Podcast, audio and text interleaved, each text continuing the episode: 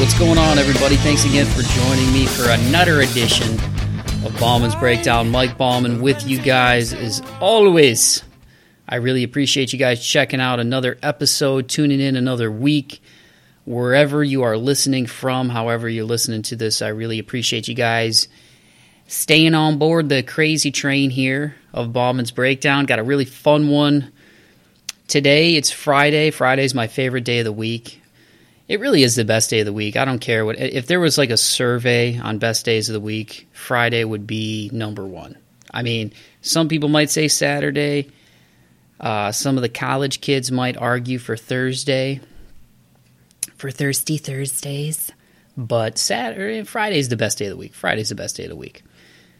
I mean, Saturday's nice, but then you got like Sunday, you know what I mean? And it's like, ah, we got one day left in the weekend before Monday comes, you know? Friday, it's like, listen, you got two days to, to do whatever you want to do after today. That's why it's the best day of the week, you know? I mean, think about Friday. Thinking about when, when you go to work on Friday, you're like, it's Friday, man. Tomorrow, I can either sleep in. Tomorrow, I can do whatever I want. I'm off. I can sleep in. Unless you work part time in retail like me, and then you probably got to work on Saturday. But even still, even still, you still got the weekend ahead of you. Friday's the best day of the week. I don't care what anybody says. But this episode is not really about Fridays, even though I've had a pretty good week. It's not about Fridays, it's about music. That's what we're all here for, kids. It's the music. And this week, we've got another very talented unsigned band, a band that I checked out.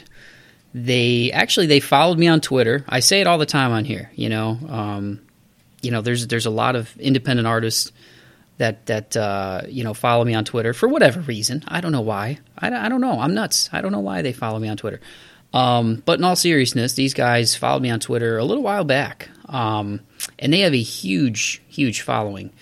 And uh, you know, for, for being a band that, that doesn't, you know, is is doing pretty much everything on their own right now. I mean, these guys have really developed a, a loyal following. And I checked out their their first full length album, Rise of the Voiceless. Really enjoyed it. Really liked it.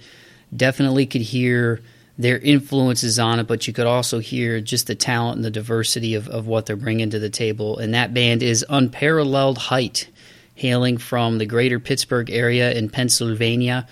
And I really wanted to get in touch with these guys and put them on the show. You know, um, you know, like I said, with, with the where I'm at right now and the situation that I that I've been in in the last little over a month, month or so. Oh, I think I just got a text. I don't know if you guys can hear that, but uh, you know, I, I, was thinking, man, it'd be really cool. You know, I love sharing music with people, but but it's always a pleasure when when you can kind of um, you know share music of a band that's really talented as these guys are and really motivated as these guys are. And as you'll hear in this interview, you know, these guys uh, have, have really, really grand aspirations, you know, and, and really, really big goals for what they want to accomplish. And um, it, it's it was really cool to to get to talk to them, to get to know them a little bit, and uh, you know to talk about their music, but also just kind of their vision. And, and and really, I think what's cool about these guys is their their lyrics are, are pretty pretty powerful and pretty motivating and pretty uplifting.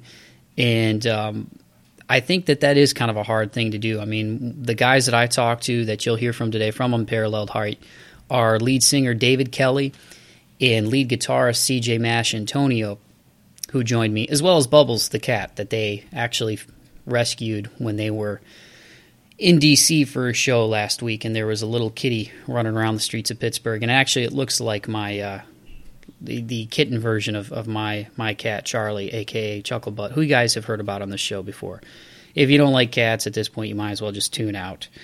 So hopefully, hopefully Dave and CJ didn't think I was a weirdo cat dude because I talked about my cat for like the first minute of the show because I was like, "Oh, how's Bubbles doing?" But they're nice guys too. So it was me, CJ, Davo, and Bubbles, and we discussed their album. We discussed what they're trying to go for musically as far as their next record, which they're working on right now, as you guys will hear about. And uh, it was just it was just really fun, you know, really fun talking to these guys. You know, um, you know, like I said, it's it's really cool to be able to to uh, to kind of have some some underground and, and, and, unsigned bands on here. And these guys really to call them underground is is is really kind of incorrect because when Rise of the Voiceless came out, to give you a little background on these guys, they're very young dudes. They're in their early 20s. I mean, there's not much life, you know, in between. You know, I'm 27, these guys are 21. So there's there's some life experiences in there, but these guys are young guys. They started uh, they they they've been buddies for for a while. You know, these guys in the band have all known each other a long time and they, they all got into music pretty young, but they didn't they didn't start to get into heavier stuff till till they were a little bit older. And like I said, you can hear influences in their sound for sure. You know, bands like Avenged Sevenfold, Bullet for My Valentine, um, but there's also some like old school thrashy elements and, to the riffs. Um, there there's some really really uh, really cool kind of.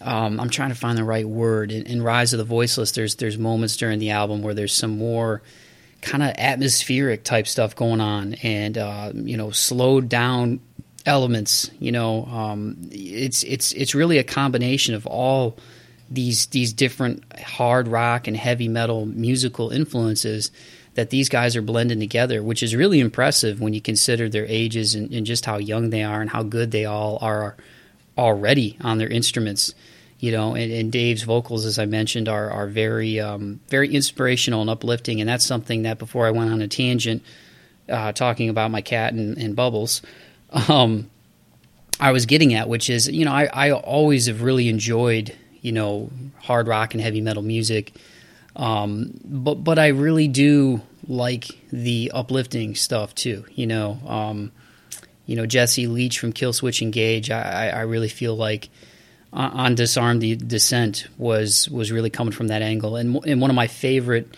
favorite heavy albums of all time um, is Alive or Just Breathing. That's that's my favorite Killswitch record. I've said it on this show before, and part of the reason I really love that record is not only because the music is so tight and so freaking awesome, but because lyrically it's it is it's a very very motivating, positive, uplifting record, and um, you know, he he did that again on Disarm the Descent. I felt like for for real turning point, one of my all time favorite uh, favorite Killswitch tracks. So so that's what I really you know noticed about this band was just how much they were mixing together on Rise of the Voiceless, and before Rise of the Voiceless, they had their EP Bridges to Nowhere in like 2012. So they were like I don't know, probably like 18, 19 when that came out. Um, but but Rise of the Voiceless made it to the top 30 on the iTunes metal charts when it came out back in 2013. And like I said, these guys are unsigned. They're they're doing all this just because of the love of the music, and they and they have big aspirations for what they want to be as a band. You know, their their worldwide fan base now is is well over 200,000 people. They've sold music in uh, you know a bunch of different countries, as you guys will hear on this on this podcast, and and it's just it's it's just really really cool to see you know, what appears to be really good young dudes who really love music and enjoy playing with each other and are, are really motivated. You know, um, like I said, if you listen to their stuff, I mean, you can tell how good they are. I mean, you, you got to practice. I mean, some people are naturally gifted, but you don't do what these guys are doing without practicing. All right. So I really enjoyed the conversation. I hope you guys enjoy it, and I'm, I'm more than happy to to bring these guys to you if you're not familiar with them already, because I really do think there's some big things in store for these guys. You know, not only because of how talented they are, but because of how how uh, well adjusted they seem to be as people as well. So without further ado, I'm going to shut my big yapper and give you guys my conversation with David Kelly, lead vocals, and CJ Masciantonio, lead guitarist of Unparalleled Height. Here it is.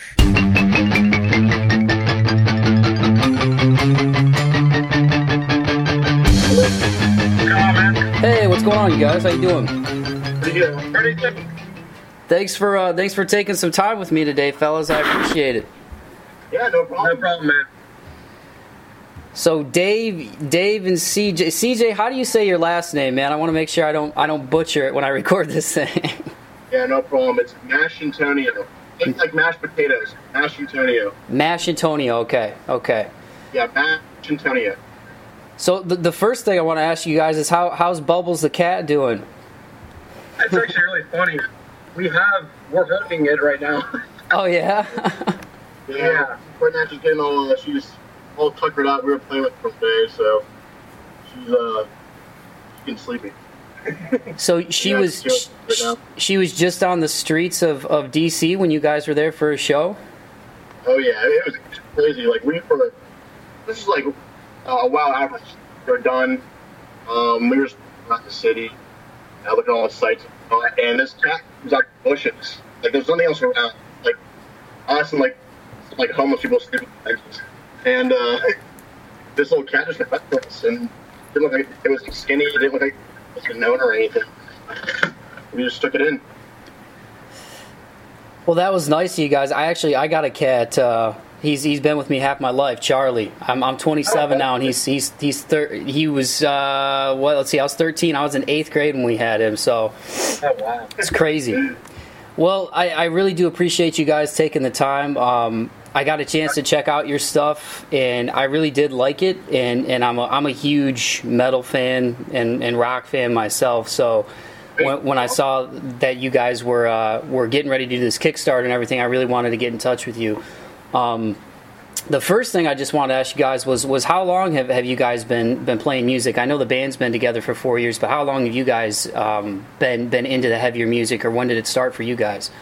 Uh, the, the heavier. I mean, I've been playing music. I think since like third. I mean, as long as I could probably pick up like spoons and hit on pots and stuff. I think I've been playing music, but like I started seriously like learning music and stuff when I was in like fourth grade. And I guess like for us, the heavier stuff um, started when we started this band. So probably like four years ago. Uh, I've been listening to the heavier stuff for a long time, but like I know me and CJ, um, like the way we got started on like rock and metal was by listening to bands like Van Halen and stuff like that. Because me and him used to both play guitar. I still do a little bit, but uh, yeah, I mean like when we really started getting into like modern metal stuff is like when we started uh, the band pretty much. Yeah, basically what Dave said. I started playing uh, guitar around boy, uh, like seventh or eighth grade for me, and uh, I played a lot of classic rock, a lot of blues, like Led Zeppelin, uh, The Doors, uh, Stevie Ray Vaughan, uh, stuff like that. And I slowly just kind of merged in the middle as I went to high school and whatnot, and started listening to different types of music. And uh, yeah, I just loved it ever since. I just play every day. My first actual instrument was playing trumpet Same. in like seventh and eighth grade band. and uh, I just thought guitar would be cool, picked it up, and haven't put it down since. I just play every day. Uh, and uh, yeah, just kind of evolves over time, I guess you could say. Was there was there music in the household growing up for you guys? I mean, was it was it something that you guys were around, or did you just kind of seek it out on your own? Uh, for me, not really. I'm actually like the only person in my family who really plays an instrument. I'm the only musical one, I guess you could say, when it comes to that aspect. But uh, yeah, more or less, it's kind of just for me. I think Dave can agree. Also, kind of like on his own too. Yeah, it's it's actually you know you I think you, there's always like two situations. One is like you with, for musicians is like one uh, like my parents did it, so I kind of just picked it up. Um, and two is like I started my own thing with it, and I think that's for me and CJ at least. Um, we kind of like did our own thing with it. Like my sister played a little bit of music, but like nothing serious. And I think uh, you know I grew up playing a lot of sports and stuff, but like once I got into music, I was like, this is there's so much freedom in it, you know. So that's how we kind of got started with it. What were the the heavy bands that you guys got into initially? I mean, what what kind of led you in that direction? Was there like a record or a band that that really got you into it? and You're like, I have to I have to start going down the rabbit hole now and start checking this out. Uh, for me, I guess if you consider it heavy, uh, at the time, like I, I was listening to a lot of 80s metal, like Van Halen, uh, particularly the 1984 album. And uh, that really made me want to try to pick up guitar. And over time, bands like, you know, Avenged, uh, Valentine, stuff like that. Like I remember getting City of Evil that by Avenged Sevenfold, the album, and I was just in love with it. I love the technicality, uh, especially for the guitars. And uh, it really want, it really made me want to be more adventurous uh, in my playing and to scope out different, different styles, different ways to, you know, really explore metal. Yeah, for me, um, the actual album I think that like got me started with like modern metal. That kind of got me into like the, some of the heavier stuff was like uh, City of Evil by Avenged Sevenfold. Um, I remember actually I was in like sixth grade, and Justin, who's the drummer in our band, was like, "Hey, dude, you gotta check out these uh, these guys. They're called Avenged Sevenfold. They're gonna be on the show called called TRL tonight on MTV." and Justin was obsessed with the Rev and like his playing style. So I watched them on that. I'm like, wow, this is like nothing I've ever heard. So I ended up going out and buying that album. I was only like, you know, 10 or 11 years, maybe 12 years old at that point, and um, I just fell in love with how like different it was because, like CJ said, I was listening to a lot of like classic stuff, and that kind of opened the door for me for like Atreyu, Bullet for My Valentine, and bands like that. And I think those kind of bands were, and like that time period is what really influences our sound a lot. And how did you guys come together? I mean, were you guys were you guys friends? Did you go to school together? I mean, how, how did this this collection of, of musicians come together? Um, that's actually, yeah, it's actually kind of cool. We were all pretty much, except for our bassist, because we found him later on. Um, all of us were in like sixth, seventh, and like eighth grade, like concert band together. Like even like just in, in general as friends, even earlier than that, even like you know, Yeah, like, I knew- I, I knew I knew Dave since like Yeah. second grade. Yeah, I've known CJ for a long time, and we kind of met. Like uh, Tyler, the guitarist, uh, I was in a band with him in like middle school, and then Justin. Um, we were all friends. Like our original bassist, like everybody knew each other for a long time, and it wasn't until like our junior year of high school we really like we were just like jamming around. Like we've been a band for four years, but like seriously being a band probably like two, you know, three, two or three years. So uh, we were all friends, and that's what makes it like really enjoyable. Like when we go to places on tour and stuff, it's so easy for us to get along with each other because we're friends before we are a band, and I think that's really important. When did you start singing, Dave? Like when you I know that uh, you said the guitar was kind of what you started on first, but when did you kind of discover your voice? Was that in concert band when when you guys were coming up? No, I didn't. I didn't really start singing until about uh, the start of the band. To be honest with you, um, we kind of like at first it was me playing guitar, CJ playing guitar, and Tyler playing bass, and Justin playing drums, and uh, we kind of just like looked around the room at each other, or like who's gonna be doing the vocals, and I like at my house had been singing a little bit, and um, I just decided that I wanted to do it. It's something that I wanted to do. So I really had to work hard to like learn how to do it correctly and stuff. And uh, so, I mean, for me, I've only been really truly a vocalist for four years, so I'm still like really learning my own voice a lot. So uh, it's been pretty interesting. Where where does the, the, the positivity of your guys' style come from? I mean, that's that's something that you guys even talk about on, on social media with you know your your Facebook and everything, but also just listening to Rise of the Voiceless. You guys, um, you guys seem to really kind of promote that in, in your music with with sort of that uplifting quality. Um, where where does that come from, and what, what kind of inspires you to, to write in sort of that vein where you're where you're making heavy songs that kind of have that that type of message? Yeah, I, I think um, I think for for me, um, it comes from a lot of like listening to some metal or just any music in general, and listening to lyrics, and I'll be like, why doesn't this have any like meaning in it? And I'm not saying like every song has to be like that. We have some stuff that's like more story esque and everything, but to me, it's like music is one of the most powerful tools there is out there.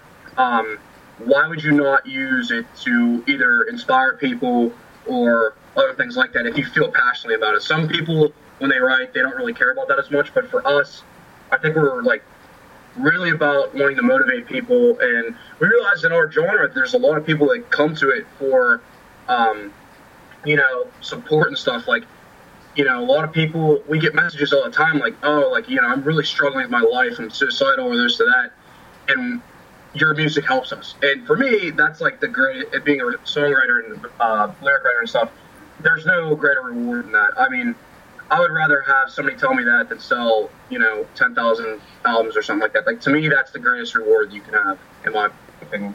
Yeah, I think in general too, just you know, we're kind of breaking the norm of you know just how lyrics typically are. I guess you could say stereotyped or seen in metal. Like you listen to bands like you know August Burns Red, uh, The Color Morale, who have really like you know inspiring, uplifting, just meaningful lyrics, and I think they just add so much more power into whatever song or whatever you're playing, and I just really think it adds a lot to the whole uh, our whole style and. Uh, just adds that just having that meaning really really adds a lot Is it is it hard to write songs with a positive vibe? I mean, I, I got to imagine that, that in some ways that might be kind of a, a tough line to walk because you you want to you want to write something that that's heavy, but you also want it to not come off as like pretentious or, or, cheesy? Like, is, is it a, is it a tough line to walk, or, or is it pretty pretty seamless when you guys put them together? Honestly, um, I don't think so at all. For for me personally, everything that we're writing is something that I personally feel very strongly about. So um, maybe for somebody else, it would be very difficult if they're like forcing themselves to have like a positive mindset with stuff like that. But for me, it's like I know that we have a lot of people out there who are looking forward to having lyrics with that kind of music. So to me, it's it's very easy for me to do. Uh, for some other people, it might be difficult, but um, I'm sure it would be easier. I've never really tried this just sit down and like kind of write about like some fictional story or something. But you know, for me, it's just I feel very strongly. I'm a very passionate person in general. And I think the rest of the band's like that too. That we want to just that's our thing. You know, we want to make an impression on the music scene with our music. We also want to make an impression on the music scene with our lyrics and stuff. As you guys are coming up with songs, is there uh, is do, the lyrics come first, or, or, do, or, does the music come first, or does it just kind of depend on the song? Uh, a lot of the times, it's mainly just the music coming first. Like what we'll do is uh, we'll be, you know, at our drummer's house, which is where we have practice, uh, jamming around. Someone might have like an idea for a riff or something, and we try to get you know a lot of the structure down first before we really do anything with the lyrics uh, so much. Or some songs that will have a direction where we want this to be a very you know vocally based or very uh, like in that in that regard, just more that direction, and the lyrics may take a bigger part in that in that regard. But more or less, we kind of all jam together as a band as a whole for a while before we do anything like that, really. what were some of your like uh, like your earliest influences? I mean, you guys mentioned like Avenged Sevenfold and, and getting into the heavy stuff, but like when you were when you were real little, like I, I look back to like when like when I started to get into heavy music. I have an older brother who's six years older, and he's in his early 30s now. So in the mid 90s, you had bands like Korn, you know, Machine Head, uh, Metallica was kind of changing their sound a little bit at, at that time when they had Load and Reload came out, but I wanted to be like my older brother, so that was kind of what led me in that uh, in direction. And I ended up kind of just finding that that was the stuff that spoke to me the most. But when you were when you were younger, what what were you guys listening to? I mean, do you remember kind of the stuff that even that even hit you as you were first starting to learn to play music? Yeah, I mean, um, I honestly the, the very first artist I remember that I ever listened to.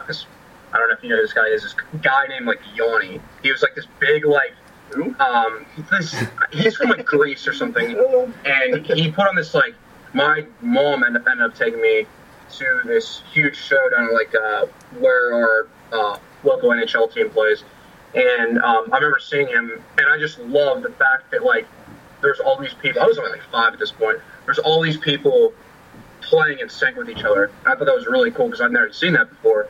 And then like as I got older, um, kind of like Van Halen, um, my biggest band to get me into like rock and metal though was probably uh, Motley Crue. I listened to them a lot when I was in middle school, and um, that kind of became like, like I said, like the funnel into like the newer stuff, I guess. Yeah, I mean, I listened to a lot of uh, a lot of classic rock and a, uh, a lot of different bands growing up, like in middle school and just throughout like until this point now. Like I listened to Nirvana, uh, who else? Yeah, Van Halen, Motley Crue, uh, a lot of Rush too. I listen to them a lot too, and uh, I think just each band I listened to kind of gave me a different perspective on how to go about, you know, with my with my guitar playing, or just uh, it kind of molded my visual direction from then till now and how I play, and you know how to even add those different elements into our playing now to make each song unique. And yeah, I mean, I just listen to, I listen to a lot of different genres and I still do from uh, back when I was growing up, just exploring to exploring the music that uh, that I know now. Now, Rise of the Voiceless, what, what stuck out to me when I listened to it too was just you, you guys had a lot going on. I mean, the, the songs where you, you guys have some songs that are like six minutes. There's parts uh, where there's uh, there's kind of more more atmospheric stuff going on. You like there's there's a couple of songs where you really you slow it down and, and it's there's a, there's like a, especially like a, um, malevolence end. It kind of starts to slow down towards the last few minutes of the song. Um, what was that like as you guys were actually like recording that and, and coming up with with that record? Because um, because to me the production was great but I, I just thought like wow there's a, there's a lot of stuff that's that's going on in this record. Um yeah i think that album is like really interesting to me because uh, rep was like much heavier. I don't know if you got a chance to check that out. Versus that album and like our newer album um, that'll be coming out is heavier too but that album, um, we wanted to do something different with it. Uh, we wanted to just like do, explore all of our different influences. Uh, you know, on that album, um, a lot of the guys in the band listen to like Dream Theater. I'm, I'm, not sure if you're familiar with who they are. Oh yeah, yeah. And like other stuff like that. And those bands, even Avenged Sevenfold for that matter, those bands incorporate more than just work like setting up your guitars, your bass, your drums, and just playing like live metal we wanted that album to feel like it was more um, experimental, like with different kinds of sounds and stuff like that. And um, we were able to to pull it off, I think, pretty well. Um, but you know, the the new uh, the new album is a little bit. It, I shouldn't say a little bit heavier. It's definitely heavier. Um, definitely. And you know, with those songs, we just wanted to do something different. Like we wanted to make something much different. I think we did. Yeah, I personally believe it's still it's a a bit of an experimental album. Each song kind of has its own unique aspect that makes it a uh, that makes it its own thing. Yeah, I mean, yeah, like Dave said, we had a lot of different influences and uh, a lot of different music, musical input from the members that uh, made it like the whole album, in my opinion, like a big journey and a very uh, very involved and a unique kind of album. Now, when you guys write, is is it Dave? Is it you coming up with, with pretty much all the lyrics, or, or do you guys kind of bounce ideas off of each other? Um, it's a lot of me and uh, Tyler, other guitarist, writing the lyrics. Um, actually, um, for the last album, um, every time I guess every time like we like when we wrote the EP, we wrote the first album, now this one. The writing process has been a little bit different every time because I think you get better at figuring out how to write because for us, this is like the first time we've really ever written music with, is in this band. So um, we kind of learned like every time we've done it. And for this album, um, I don't know, the lyrics for me came a lot quicker. Like I thought of them as we were writing songs. A lot of times, like I come up with a chorus or something and then touch it up when I go home. What was it like for you guys to see that be in the top thirty of the, the iTunes metal charts? I mean, was that was that? I mean, obviously that's got to be a good feeling. But when you guys actually saw that happen as an independent band, I mean, that's that's got to be pretty cool. Yeah, we were pretty. I was pretty stoked. I was not really expecting that when, when that uh, initially happened. It was awesome. Uh, it was a cool feeling of accomplishment knowing that we were able to, as an unsigned band, just achieve that. And uh, yeah, it was it was it was awesome. I think for me, it was actually like like I felt. Um, very happy, obviously, but I was more of a testament, I think, to like our fans and the fact that they believe in us without uh, us ever really coming and touring in their area. Because I mean, the sales were happening all. I mean, we last year we sold music in 50 countries and like almost every state in the U.S. So, you know, to me, that's like it really shows me like wow we have a lot of support and we haven't done that much yet in terms of touring and stuff so i think as we begin to start touring now and getting around to these places and stuff, we're just going to see it grow and keep growing. So to me, I was so happy, and I realized that that's the beginning of uh, what could be something very promising. Yeah, and to go back to what you had, uh, what you had said earlier about about people on social media talking about the positivity of, of what you guys are doing and how it helps them get through stuff. I mean, you guys both, you guys both are, are young dudes. I mean, is that is that kind of um, I don't know. I don't know if heavy weight to bear is kind of a, a tough way to put it. But it, when when you're seeing people that are obviously responding to your lyrics, that's cool. But is that um, is that a tough position to be in when, when you're when you're inspiring and you're just trying to write music? I mean, I think it's more humbling, honestly, seeing uh, seeing the kind of feedback we get. Like, I mean, it really, it really for me at the end of the night when I'm just laying in bed and like I go through day, you know, take time on my day to go through messages and I see stuff like that I think it's more or less, like I said, humbling, and it really opens up your eyes to like what people go through, and also just how impactful that our music and even in general music can be in that regard. And uh, I think we're all really privileged in this band to be able to have that kind of uh, that kind of impact on people's lives in such a positive way. And you know, that's our main goal at the end of the day. Yeah, I think um, for me with that, uh, I kind of I'm the type of person that I kind of this might sound weird, but I kind of like pressure. I think it brings the best out of me personally. Like I would rather play in front of twenty thousand people than ten. Like I would rather have that pressure because I feel like I always give my best performances and stuff like that. So knowing like coming into writing this album, I think when people hear the lyrics on this album, like if they thought our stuff was like had a lot of meaning before, it's like night and day in my opinion. Um, I from talking to people over social media, from talking to people when we met them and stuff, and seeing how much it helped them, it like brought even more of like motivation for me to get that much meaning in the songs this time because I think seeing the people appreciate that because uh, you know a lot of bands and stuff they you know they love the music but they wish there was more lyrical content which is what we hear from people all the time. And knowing that we're able to provide both the music that people like and that and pair it together I think makes something unique. And it honestly I kind of thrive off of that pressure knowing that people need that I guess Coming into the uh, into the second record now, you guys are, are going to be doing this at um, or have been recording at Atrium Audio in Lancaster. What's what's it been like working with, with Carson and Grant as guys who have uh, who have also been in bands and kind of know what this is like? I mean, how how's it been so far to know you've got experience with like August Burns Red, Texas in July, Everclear. I mean, these guys have worked with a lot yeah. of people. What what have they brought to the table for for this uh, this second full length? Well, first of all, I'll just start off by saying like they're the coolest guys in the world. Um, they made us feel so comfortable like from the first day in because we our personalities are pretty goofy with one another, and they were just perfect match for that. Like we have we first of all we had such a great time with them. We actually have to go back there starting next Monday, but I mean they have taught us so much. Um, we went in there with the whole album pretty much written, and uh, like the suggestions and stuff that they had for us and the way that we tracked the album and them talking about their experiences with those uh, bands, like you said, like August Burns Red and stuff, and all these other bands. It was just, I think it made us that much better. And the album, the production, that I can, I, I mean, it's up to people whether they like it, the actual music or not. But the production is phenomenal. I don't think anybody will disagree with that. Yeah, they, I mean, they definitely knew what they were doing. Uh, they're as professional as it gets. Uh, they really helped us mold this album that we're that we're making as best as it can be and I'm really excited to see what's going to come out. I mean, they, uh, yeah, they really made an impact on everything. Are you guys doing this all while are you're like are you guys in school right now and everything too? I mean, is this is, is this all kind of happening like in the midst of just everyday life?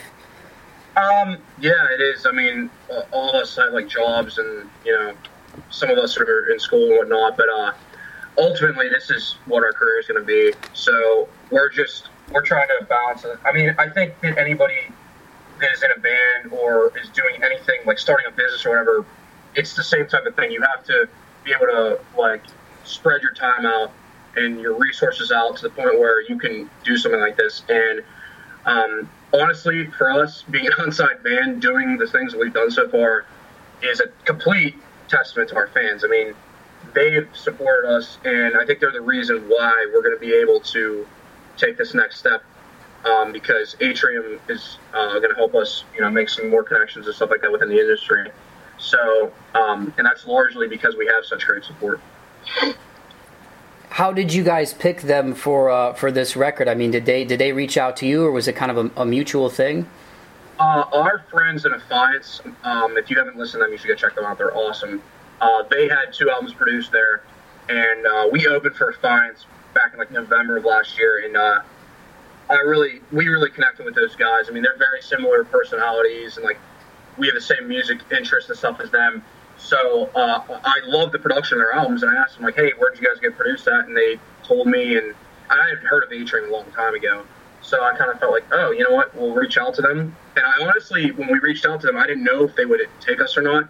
But they liked our music. They liked the direction we wanted to go in. So we ended up going to them, and I couldn't be any happier, yeah, honestly. I'm very happy we did that. It's probably for, for many, many reasons. One of the best decisions we did. Yeah. So, yeah, it's all going well.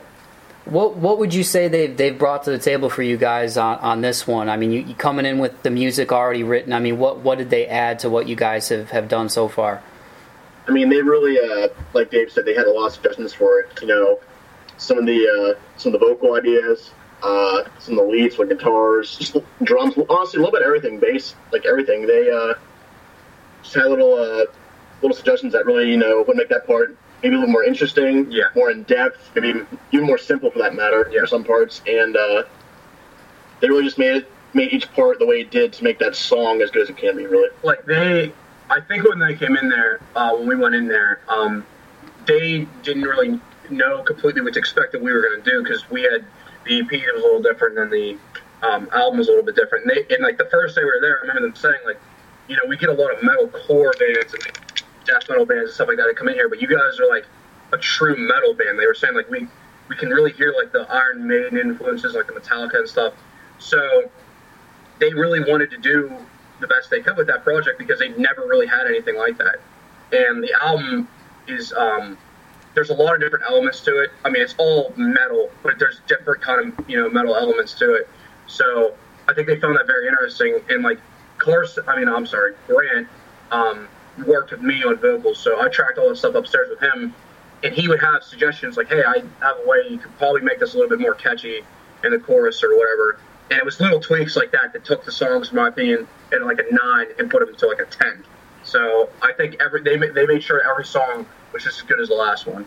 And like I said, I could not be any happier with it. And you guys did a Kickstarter, uh, which which you guys raised over four thousand dollars. Um, I've known bands over the years who have used it, and I think it is really a great tool to help, especially independent artists. I don't think people realize that like recording the songs is really only like one part of the production process. There's so much else that goes into it.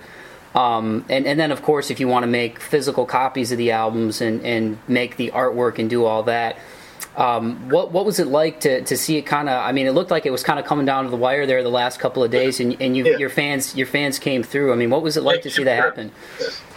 No doubt. Um, it was a little nerve wracking.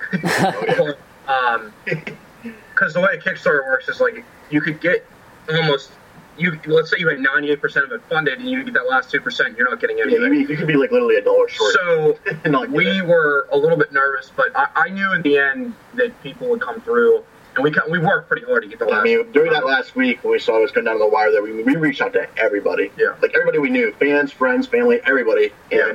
through it all, we were able to achieve what we did. yeah, And and for you guys coming out of Pittsburgh, I mean, I'm I'm from Toledo. It's it's a smaller town, but uh, very very blue collar, very kind of working class. Um, I've only Yeah. been to Pittsburgh one time, and it's it's just a massive, massive city. Um, what what is the, the support like in, in the rock and metal community there? I mean, are there good are there good venues for bands like you guys who are kind of coming up? Is there a good scene?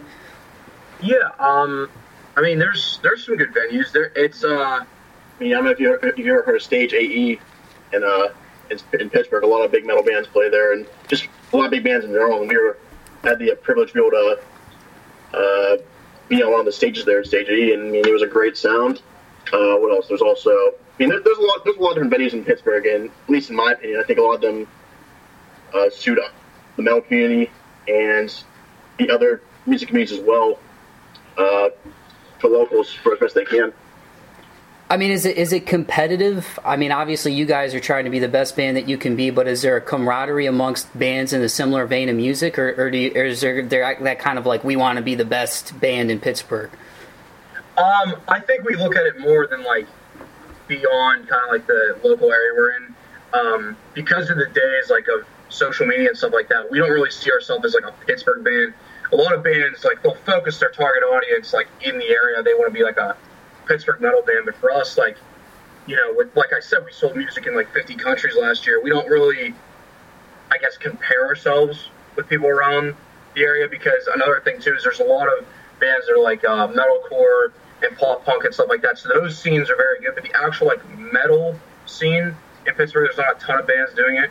So we don't really compare ourselves with that kind of stuff, but we have a large following in, in the area, luckily. And with that said, though, I think that there a lot of the bands, like including us, we do want to be the best that we can be, and every band wants to be the best that they can be too in their city.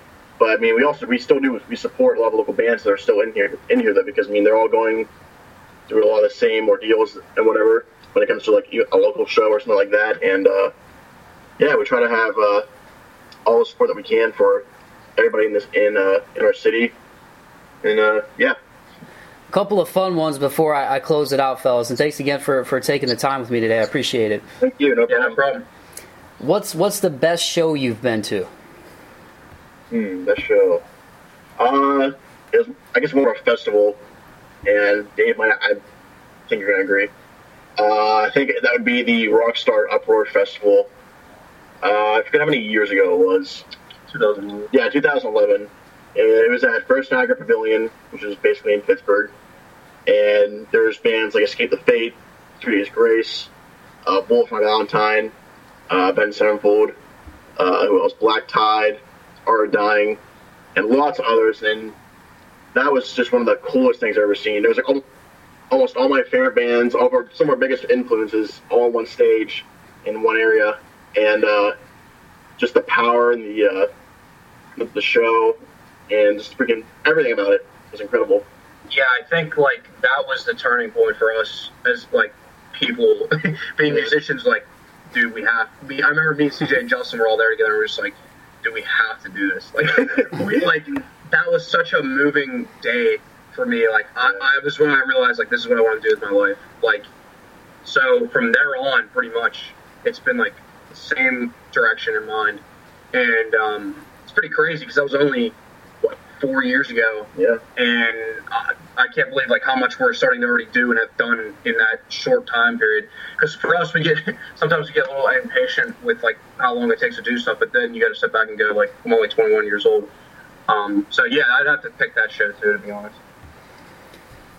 How about who you look up to musically? I mean, is there is there a band or an artist that you've always uh, that you that you look up to, or somebody that um, maybe maybe you don't want to be like them, but just you have respect for how they carry themselves and the music they put out there? Um, me, boy, there's a lot. It's always tough to answer these kind of questions. Uh, I guess since I'm a guitar player, I look up to a lot of the big guitarists in the metal scene. No, recently, I've really been uh, looked up to people like Andy James. Uh, who else? Even though he's not with us anymore, Dimebag.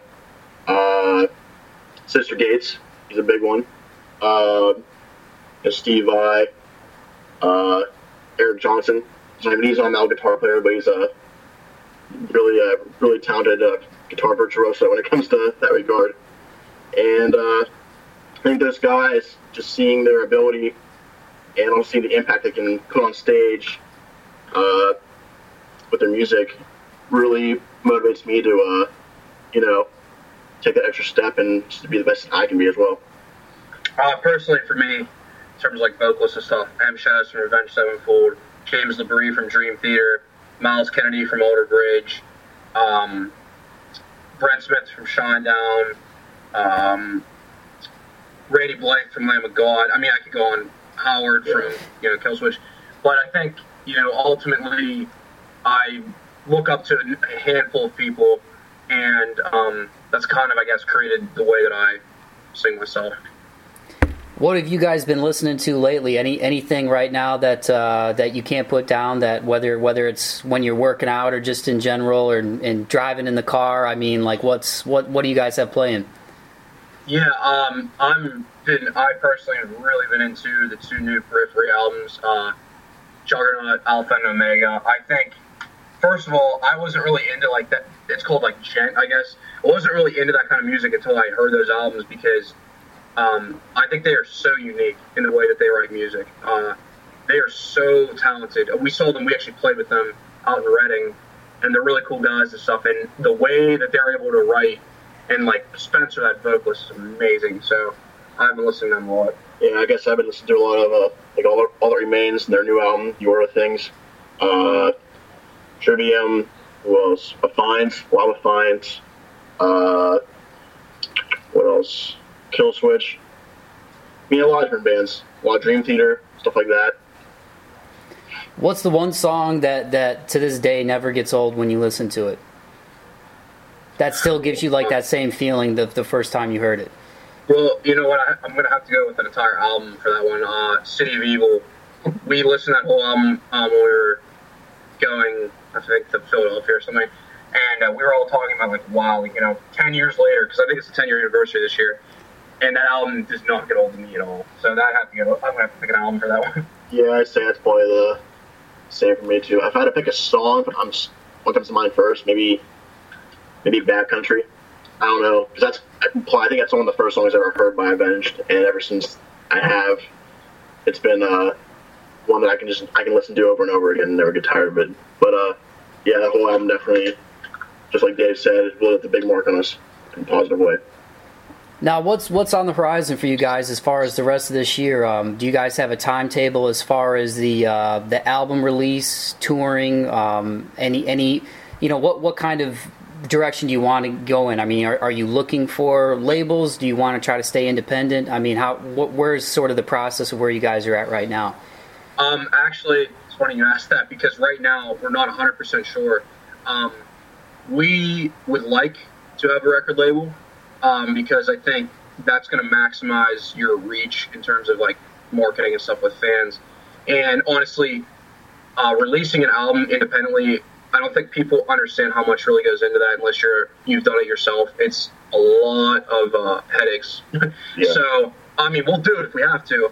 Um, but right now, um, there's some stuff going on behind the scenes business wise. So because of that, we're not 100% sure we're gonna, when we're going to release the album. Um, we're shooting a music video, uh, not this weekend, but next weekend. And then uh, we're getting a van right now um, with that Kickstarter funds that we got. And um, because we're getting the van and stuff, we're going to be able to start touring a lot more. And I have a pretty good feeling about uh, where this stuff's going to go business wise and in terms of touring and stuff. So um, we're going to try to get out there and play for everybody. Uh, we have a lot of catching up to do in terms of where we have to go to play for our fans and stuff. So we're ready to take it on, though. I mean, we've been waiting for years to get to this point to be able to like be on the verge of taking that next step. So I'm hungry personally. I really want to get out there and start doing stuff. Slowly but surely, it's coming along. Just getting all the parts together right now, and uh, like Dave said, I mean, this is all going to be a reality soon. Because that's that's the outcome. We, that's the outcome we want what kind of advice have Carson and Grant given you guys through this through this process, as far as uh, you know, guys that have been out there and who have done it and who have toured and had success uh, and been on labels? I mean, what what kind of, especially being being a younger band as you guys are right now in your early twenties? I mean, what have have they kind of helped you not only obviously with the recording, but kind of figuring out where to go with this thing? Oh yeah, I mean. Uh I think they were first of all. Grant was like really, really surprised when we showed him like how many Twitter followers and like Facebook fans and stuff we have, and he he was like really impressed with that. So he thinks we're doing it smartly, like with trying to you know build fans before you go out and start touring and stuff like that. Because a lot of fans do it the other way around. They try to go out and tour and get fans that way.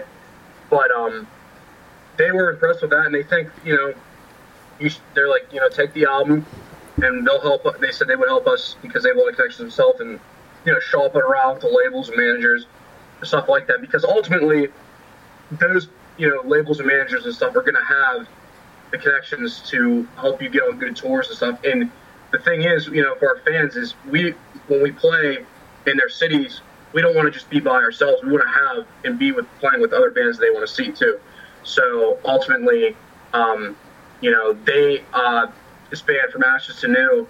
Uh, they produced, um, signed with Linkin Park's manager, and now they're in the fall. They're going on tour with Five Finger Death, Death Punch and Papa Roach. So for Atrium, that was like a huge, huge thing because uh, now their studio is going to get a lot more exposure, and um, you know, so they're pretty confident in being able to you know market our stuff around too. So going to them, like I said, if there's any bands out there that are at that point, you know, I would strongly recommend them like I said too, and they're great friends too. You know, um, so we've made a good relationship with them.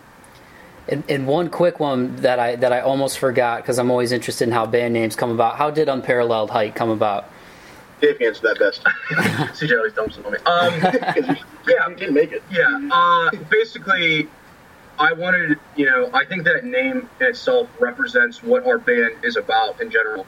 It's about, you know, reaching there's no way to say this without being a little bit cheesy, but uh, reaching, you know, your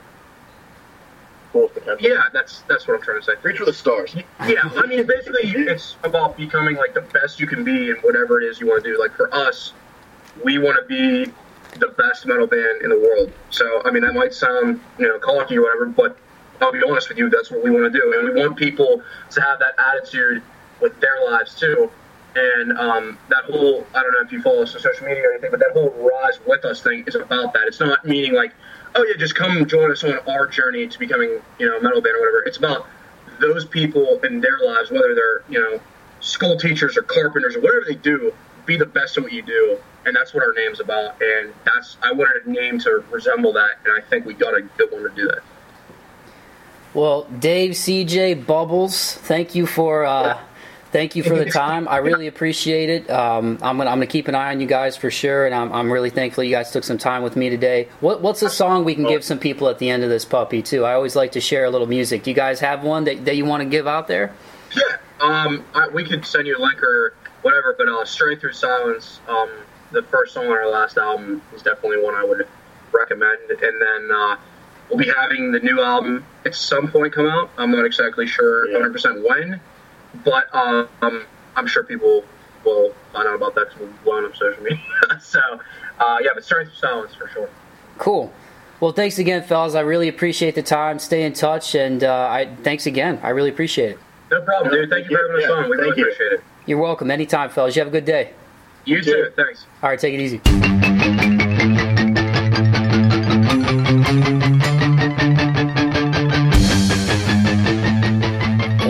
Righty, dighty. There you have it. That was Dave Kelly and CJ Masciantonio, lead vocalist and lead guitarist, respectively, of Unparalleled Height out of Pittsburgh, Pennsylvania. Keep these guys in your radar because I think you're going to see more and more and more of them. If you want to follow them on YouTube, make sure you go to youtube.com. Uh, just type in Unparalleled Height. Um, their album Rise of the Voiceless is on iTunes, their debut full length. You can also on YouTube just type in Bridges to Nowhere. That's up on there. Uh, I know CJ's got some some covers that he's done on there, and he's posted a lot of their songs. On Twitter, you can follow the band at twitter.com, UPH underscore official, and unparalleled unparalleledheight.reverbnation.com on Reverb Nation. Instagram.com forward slash unparalleled height official, and on Facebook.com forward slash unparalleled height. Really enjoyed talking to these guys, and, and I'm really looking forward to, like I said, what what's in store for these guys in the future because they're just they're just good dudes, you know. And and I think at the base of it, you know, whether whether you're an independent band or you're a band like Korn, which is you know changed heavy metal and, and not just metal but music in general. You know, 20 years ago, a little over 20 years ago now, actually, when they came out their debut self-titled album, just what a just what a what a shock to the system that was for the music world and how much things have changed since then. I mean, you know, when you look at look at what they did to the seven string guitar and, and, and what what that instrument was before, you know, they down tuned it basically as low as they could go and and you know turned it on its head. I mean, it, it was just it, was just nuts what they did, and, and I bring them up because it's like, you know, whether you're a band like that or you're a young band like these guys at the end of the day, it's all about just just being good to other people. You know, whatever it is that you do, whether it's music, sports, entertainment, you know, podcasting, like I'm doing. I got something crazy going on with a Word doc right now while I'm trying to record this. Ah, uh, jeez. Come on, computer. I know you can do it. I know you can do it. If you guys haven't noticed by now, I ramble a little bit. I ramble just a tad. But the reason I, I bring that up is because, you know, right now, these are two bands at the opposite end of the spectrum, right? When you got Korn and Unparalleled Height. But to me, having talked to Ray from Korn, no, I'm not name dropping, just using it as an example, and talking to these guys, they're you can they're they're both well grounded. You know, they're they're well grounded people. And I and I think no matter what happens to you as a band, whether you end up becoming Korn and you change the face of music, or maybe you're unsigned for 25 years and you don't do touring because you all have families and day jobs and you just play local shows and, and have a really good local fan base and maybe some people who catch on to your stuff online. Or you're a band like unparalleled height who has aspirations of being you know the, the, the best metal band on the planet you know and you're unsigned right now and you're just trying to make a name for yourself. At the end of the day it's all about what kind of people you are because you know I really believe in that old quote that people will forget what you did, they'll forget what you said, but they'll always remember how you made them feel. That is the truth. I don't care if you're 21 years old, 27 years old, 37, 47, 87. People will always remember how you made them feel. They'll remember how you made them feel if you encounter them at work. They'll remember how you made them feel if you held the door open for them when you were walking into the mall and they were like 10 steps behind and it was raining out. Like people remember that kind of stuff. You know, we remember the negative experiences that happen to us more often. But when you meet somebody, especially if it's somebody you've never met before and they're good to you, you remember that. You know, I, I, I remember those instances where, where people surprised me and they were they were good human beings and they were good to me. You know, um, I, I remember, you know, from when I was a kid, just just being around my grandpa and seeing how he treated other people and seeing how that affected me as I got older. You know, that you can always be the one to extend your hand first. You know, and that's that's something that I kind of live by, which is, you know what, I'm going to encounter a lot of crappy people, you know, especially, you know, like I said, I got a part-time job in retail right now to make the make ends meet, and I love the people that I work with. Um, and it's a it's a it's a decent job to have while I'm trying to make this stuff kind of my full-time thing. But, you know, in retail you meet a lot of really unhappy, miserable, um, calloused, very um, unhappy people.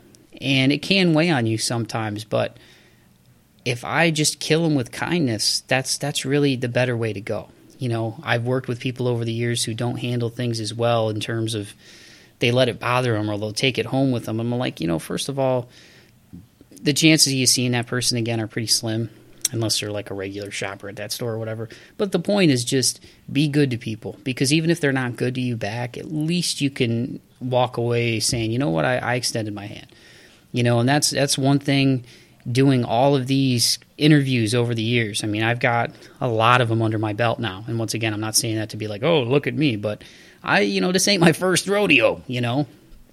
Uh, I've, I've been doing music features and, and doing interviews of, you know, sports, you know, athletes, coaches, you know, media personnel. You know, when I was doing sports writing in college for our student newspaper at the University of Toledo, the Independent Collegian, all the way up until – you know, even even going back into high school when I was when I was uh, you know first getting into you know journalistic writing at our at our high school paper, the Centric, and doing sports writing, and then starting to do music features over four years ago now. Like I've talked to a lot of bands and I've talked to a lot of different artists from all across the musical spectrums, from singer songwriters to unsigned bands to national bands to bands that changed the game like Korn. I've talked to just about everybody you know, and uh, in, in, terms of you know stages of career, I've I've talked to people who are at just about every level, you know, from bands doing their first interview all the way to bands who it's like, you know, I'm one of 15 they did that day, and you know, I talked to somebody who puts me through on a conference call, and I I remember the people who were cool. You know, I, I you know, and, and I've been lucky that I've never really had one that was, you know, somebody that was really a jerk to me, but um, I've been pretty blessed in, in that regard. But uh, but but you remember how people make you feel, you know. So so that's what is really cool about uh, getting the chance to talk to the dudes from Unparalleled Height is that you know I took away from talking to Dave and CJ that they both seem like really well grounded young dudes. You know, you can tell that they've been raised right or been around the right people, and you know that that there is a a genuine love for what they do, and they seem to be really good dudes. And I'm not just saying that because they rescued a little cat named her Bubbles. You know, these guys uh, were very nice to me. They were down to earth guys, and you know, you can tell that they were raised the right way. So, pat on the back to whoever raised CJ and Dave. But they seem like really good dudes, and I think no matter what happens to these guys, and I do think the future is bright for them. But no matter what happens to them, at the end of the day, that's the most important thing you know, especially in the music world, because you're going to meet a lot of people. These guys have already met a lot of people. You know, they're recording their upcoming album at Atrium Audio in Lancaster, Pennsylvania, with Carson Slovak and Grant McFarland, two guys who are musically inclined dudes who have been in bands, know a lot of people who have worked with a lot of great artists like August Burns Red, Texas in July, Everclear, Live. I mean, these guys are they're they're making connections and and, and I think that they're going to go far not only because of their talent but because they're good dudes. So couldn't be happier to have Dave and CJ and unparalleled height on this podcast because I, I just I, I, really think what they've got is, is unique. You know, I think it's um, especially in the heavy metal and hard rock landscape, things are so sequestered now. There's so many subgenres and subgenres of subgenres, and and I think you know one thing that was mentioned on an episode a couple weeks back with Doc Coyle last month. You know, he talked about how how his favorite bands were just metal bands.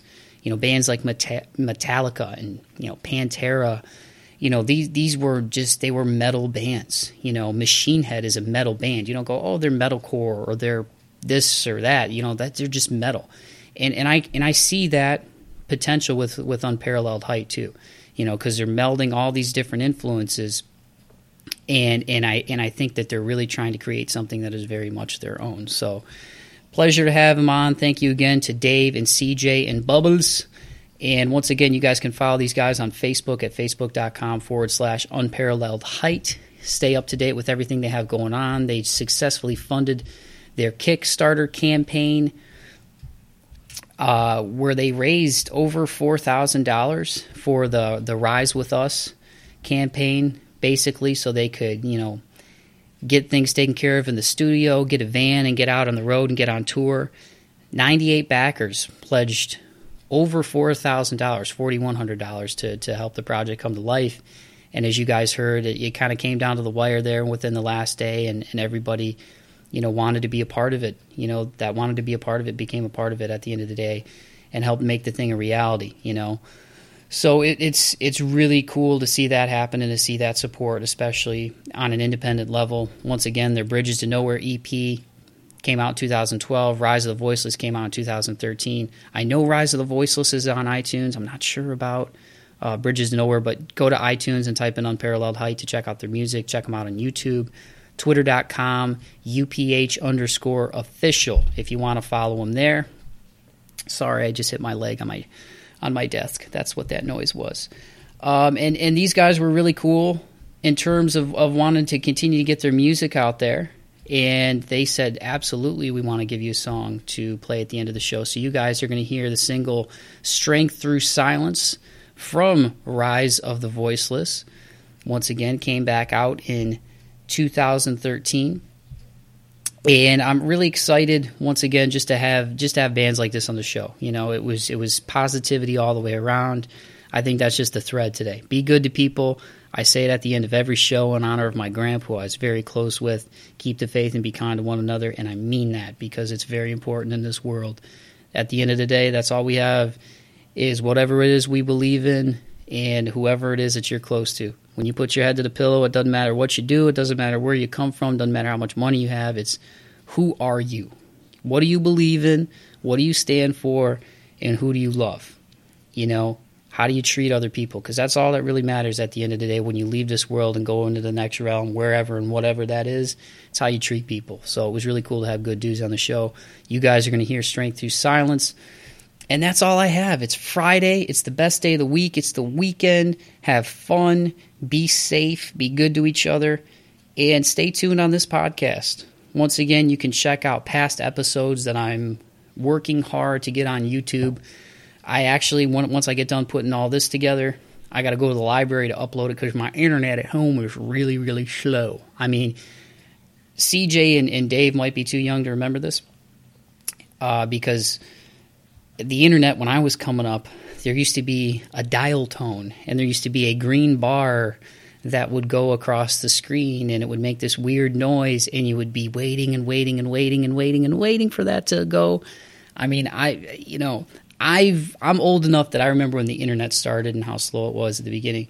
And the internet that I have now is faster than that, but like it's really slow still because I'm out in the boonies, I'm out in the country, and we don't have, you know, stuff out here to make it faster, unfortunately. But anyway, I'm getting the old episodes up on YouTube. Uh, kudos to everybody who's still checking out the stuff that's that's available at baumansbreakdown.podbean.com. But I am working hard to uh, to to make those MP3 files into uh, files so that I can get them on YouTube. So I have to transfer it into WAV or convert it into a WAV, and then I have to upload it to YouTube, and it takes some time. Yada yada yada yada yada. But anyway, you can check out past episodes on YouTube. Just type in Bauman's Breakdown. You will find them. If you want to subscribe to my channel, great. And if not, if you just want to check them out on an individual case by case basis, that's cool too. You can follow me on Twitter at Mike V. Bauman. If you have music that you want to spread the word about and you listen to this podcast, shoot me a direct message. Let me know, and I will do my best to get you on the show because that's what it's all about. It's about sharing music with each other, spreading the word, spreading the love. So, once again, thank you to Unparalleled Height. Thank you, CJ. Thank you, Dave. Thank you, Bubbles. And now I'm going to give you Strength Through Silence off of Rise of the Voiceless. Keep the faith and be kind to one another, everybody. Peace.